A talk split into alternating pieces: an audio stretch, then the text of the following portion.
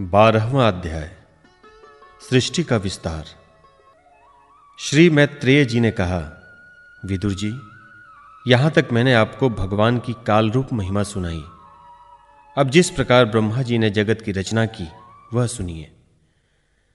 सबसे पहले उन्होंने अज्ञान की पाँच वृत्तियाँ, तम, अविद्या, मोह अस्मिता महामोह, राग, तामिस्त्र, द्वेष और अंधता मिस्त्र अभिनिवेश, रची। किंतु इस अत्यंत पापमयी सृष्टि को देखकर उन्हें प्रसन्नता नहीं हुई। तब उन्होंने अपने मन को भगवान के ध्यान से पवित्र कर उससे दूसरी सृष्टि रची। इस बार ब्रह्मा जी ने सनक, सनंद, सनातन और सनत कुमार, ये चार निवृत्ति परायण उद्वरेता मुनि उत्पन्न किए। अपने इन पुत्रों से ब्रह्मा जी ने कहा, पुत्रों, तुम लोग सृष्टि उत्पन्न करो, किंतु वे जन्म से ही मोक्ष मार्ग, निवृत्ति मार्ग का अनुसरण करने वाले और भगवान के ध्यान में तत्पर थे।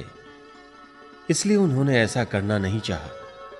जब ब्रह्मा जी ने देखा कि मेरी आज्ञा न मानकर ये मेरे पुत्र मेरा तिरस्कार कर रहे हैं, तब उन्हें असह्य क्रोध हुआ। उन्होंने उसे रोकने का प्रयत्न किया, किंतु बुद्धि द्वारा उनके बहुत रोकने पर भी वह क्रोध तत्काल प्रजापति की भावों के बीच में एक नील लोहित, नीले और लाल रंग के बालक के रूप में प्रकट हो गया।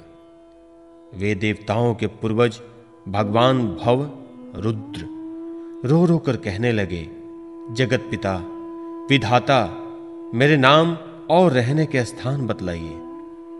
तब कमल योनि भगवान ब्रह्मा ने उस बालक की प्रार्थना पूर्ण करने के लिए मधुर वाणी में कहा, रो मत, मैं अभी तुम्हारी इच्छा पूरी करता हूँ। देवश्रेष्ठ, तुम जन्म लेते ही बालक के समान फूट फूट कर रोने लगे, इसलिए प्रजा तुम्हें रुद्र नाम से पुकारेगी।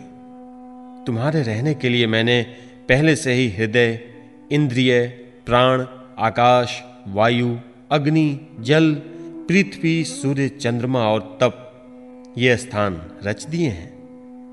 तुम्हारे नाम मन्यु, मनु, महिनस, महान, शिव, ऋतध्वज, उग्ररेता, भव, काल, वामदेव, धृतव्रत होंगे, तथा घी, वृत्ति, उष्णा, उमा, नियुक्त, सर्पी, इला, अंबिका, इरावती, सुधा और दीक्षा।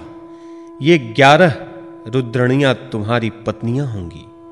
तुम उपर्युक्त नाम, स्थान और स्त्रियों को स्वीकार करो और इनके द्वारा बहुत सी प्रजा उत्पन्न करो, क्योंकि तुम प्रजापति हो। लोग पिता ब्रह्मा जी से ऐसी आज्ञा पाकर भगवान नील लोहित बल, आकार और स्वभाव में अपने ही जैसी प्रजा उत्पन्न करने लगे। भगवान रुद्र के द्वारा उत्पन्न हुए उन रुद्रों को असंख्य युद्ध बनाकर सारे संसार को भक्षण करते देख ब्रह्मा जी को बड़ी शंका हुई। तब उन्होंने रुद्र से कहा सूर्यश्रेष्ठ तुम्हारी प्रजा तो अपनी भयंकर दृष्टि से मुझे और सारी दिशाओं को भस्म किए डालती है। अतः ऐसी सृष्टि न रचो। तुम्हारा कल्याण हो। अब तुम समस्त प्राणियों को सुख देने के लिए तप करो। फिर उस तप के प्रभाव से ही तुम पूर्णवत इस संसार की रचना करना। पुरुष तप के द्वारा ही इंद्रियातीय, सर्वांतर्यामी, ज्योति स्वरूप श्री हरि को सुगमता से प्राप्त कर सकता है। श्री मैत्रेय जी कहते हैं, जब ब्रह्मा जी ने ऐसी आज्ञा दी, तब रुद्र ने बहुत अच्छा कहकर उसे शिरोधार्य किया और फिर उनकी अनुमति लेकर तथा उनकी परिक्रमा करके वे तपस्या करने के लिए वन को चले गए। इसके पश्चात जब भगवान की शक्ति से संपन्न ब्रह्मा जी ने सृष्टि के लिए संकल्प किया, तब उनके दस पुत्र और उत्पन्न हुए। उनसे लोक की बहुत वृद्धि हुई। उनके नाम मरीच, अत्रि, अंगिरा, पुलस्य, पुलह, क्रतु, भृगु वशिष्ठ दक्ष और दसवें नारद थे। इनमें नारद जी प्रजापति ब्रह्मा जी की गोद से, दक्ष अंगूठे से, वशिष्ठ प्राण से, भृगु त्वचा से, क्रतु हाथ से, पुलह नाभि से, पुलस से ऋषि कानों से, अंगिरा मुख से, आत्री नेत्रों से और मारीच मन से उत्पन्न हुए। फिर उनके दाएँ स्तन से धर्म उत्पन्न हुआ। जिसकी पत्नी मूर्ति से स्वयं नारायण अवतीर्ण हुए तथा उनकी पीठ से अधर्म का जन्म हुआ और उससे संसार को भयभीत करने वाला मृत्यु उत्पन्न हुआ। इसी प्रकार ब्रह्मा जी के हृदय से काम, भवों से क्रोध, नीचे के होठ से लोभ, मुख से वाणी की, अधिष्ठात्री देवी सरस्वती, लिंग से समुद्र, गुदा से पाप का निवास स्थान, राक्षसों की अधिपति, निर्श्रिति। छाया से देवहूति के पति भगवान कर्मद जी उत्पन्न हुए। इस तरह यह सारा जगत जगत करता ब्रह्मा जी के शरीर और मन से उत्पन्न हुआ। विदुर जी, भगवान ब्रह्मा की कन्या सरस्वती बड़ी ही सुकुमारी और मनोहर थी। हमने सुना है, एक बार उसे देखकर ब्रह्मा जी काम मोहित हो गए थे। यद्यपि वह स्वयं वासनाहीन थी उन्हें ऐसा अधर्म में संकल्प करते देख उनके पुत्र मरीच और ऋषियों ने उन्हें विश्वासपूर्वक समझाया, पिताजी, आप समर्थ हैं, फिर भी अपने मन में उत्पन्न हुए काम के वेग को न रोककर पुत्री गमन जैसा दुस्तर पाप करने का संकल्प कर रहे हैं? ऐसा तो आपसे पूर्ववती किसी भी ब्रह्मा ने नहीं किया और नहीं आगे ही कोई करेगा। जगत गुरु आप जैसे तेजस्वी पुरुषों को भी ऐसा काम शोभा नहीं देता, क्योंकि आप लोग के आचरणों का अनुसरण करने से ही तो संसार का कल्याण होता है। जिस श्री भगवान ने अपने स्वरूप में स्थित इस जगत को अपने ही तेज से प्रकट किया है, उन्हें नमस्कार है। इस समय वे ही धर्म की रक्षा कर सकते हैं। अपने पुत्र मरीच आदि प्रजापतियों को अपने सामने इस प्रकार कहते देख प्रजापतियों के पति ब्रह्मा जी बड़े लज्जित हुए और उन्होंने उस शरीर को उसी समय छोड़ दिया। तब उस घोर शरीर को दिशाओं ने लिया। वही कुहरा हुआ, जिसे अंधकार भी कहते हैं। एक बार ब्रह्मा जी यह सोच रहे थे कि मैं पहले की तरह सुव्यवस्थित रूप से सब लोगों की रचना किस प्रकार करूँ। इसी समय उनके चार मुखों से चार वेद प्रकट हुए। इनके सिवा उपवेद न्याय शास्त्र होता, उद्गाता अर्धवर्यु और ब्रह्मा, इन चार ऋतविजों के कर्म, यज्ञों का विस्तार, धर्म के चार चरण और चारों आश्रम तथा उनकी वृत्तियाँ, ये सब भी ब्रह्मा जी के मुखों से ही उत्पन्न हुए। विदुर जी ने पूछा, तपोधन विश्व रचयिताओं के स्वामी श्री ब्रह्मा जी ने जब अपने मुखों से इन वेदों को रचा तो उन्होंने अपने किस मुख से कौन वस्तु उत्पन्न की? यह आप कृपा करके मुझे बतलाइए।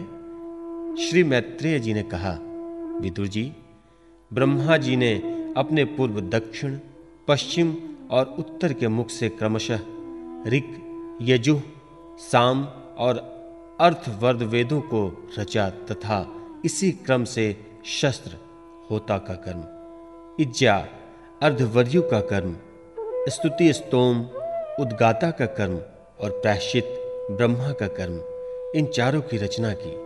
इसी प्रकार आयुर्वेद, चिकित्सा शास्त्र, धनुर्वेद शास्त्र विद्या गांधर्व वेद संगीत शास्त्र और स्थापत्य वेद शिल्प विद्या इन चार उपवेदों को भी क्रमशः उन पूर्वादि मुखों से ही उत्पन्न किया।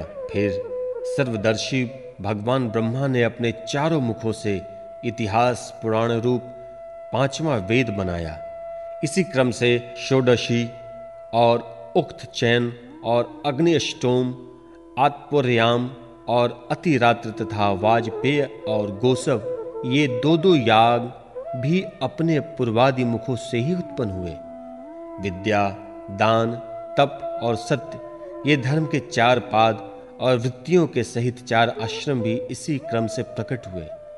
सावित्र, प्रजापत्य ब्राह्म और बृहत ये चार वृत्तियाँ ब्रह्मा जी की ही तथा वार्ता, संचय, शालीन और शीलोच्छ ये चार वृत्तियाँ गृहस्थ की हैं। इसी प्रकार वृत्ति भेद से वय खानस वालख्य औदुंबर और फेनप ये चार भेद वान प्रस्थों के तथा कुटिचक, बहुदक, हंस और निष्क्रिय परमहंस ये चार भेद सन्यासियों के हैं।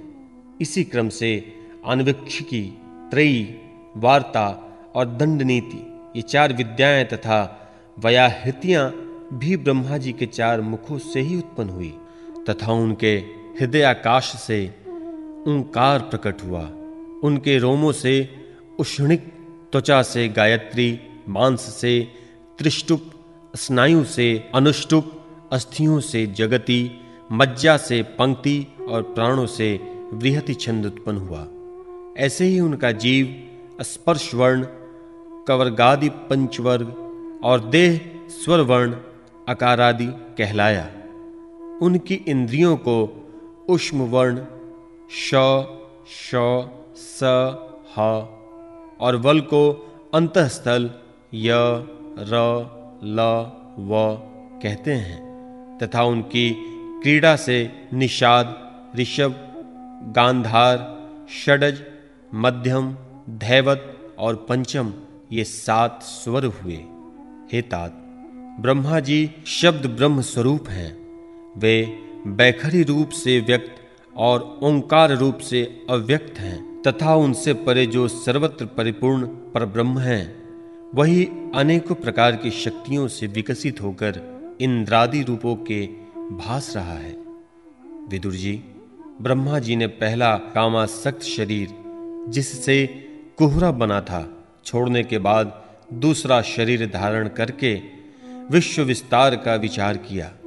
वे देख चुके थे कि मरीच आदि महान शक्तिशाली ऋषियों से भी सृष्टि का विस्तार अधिक नहीं हुआ। अतः वे मन ही मन पुनः चिंता करने लगे।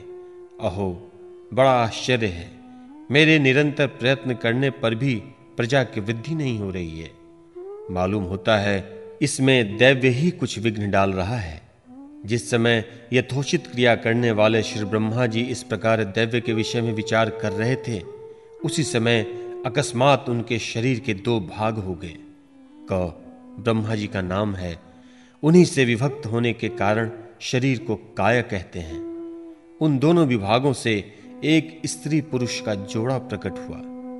उनमें जो पुरुष था, वह सार्वभौम, सम्राट, स्वयंभुव मनु हुए और जो स्त्री थी, वह उनकी महारानी शतरूपा हुई।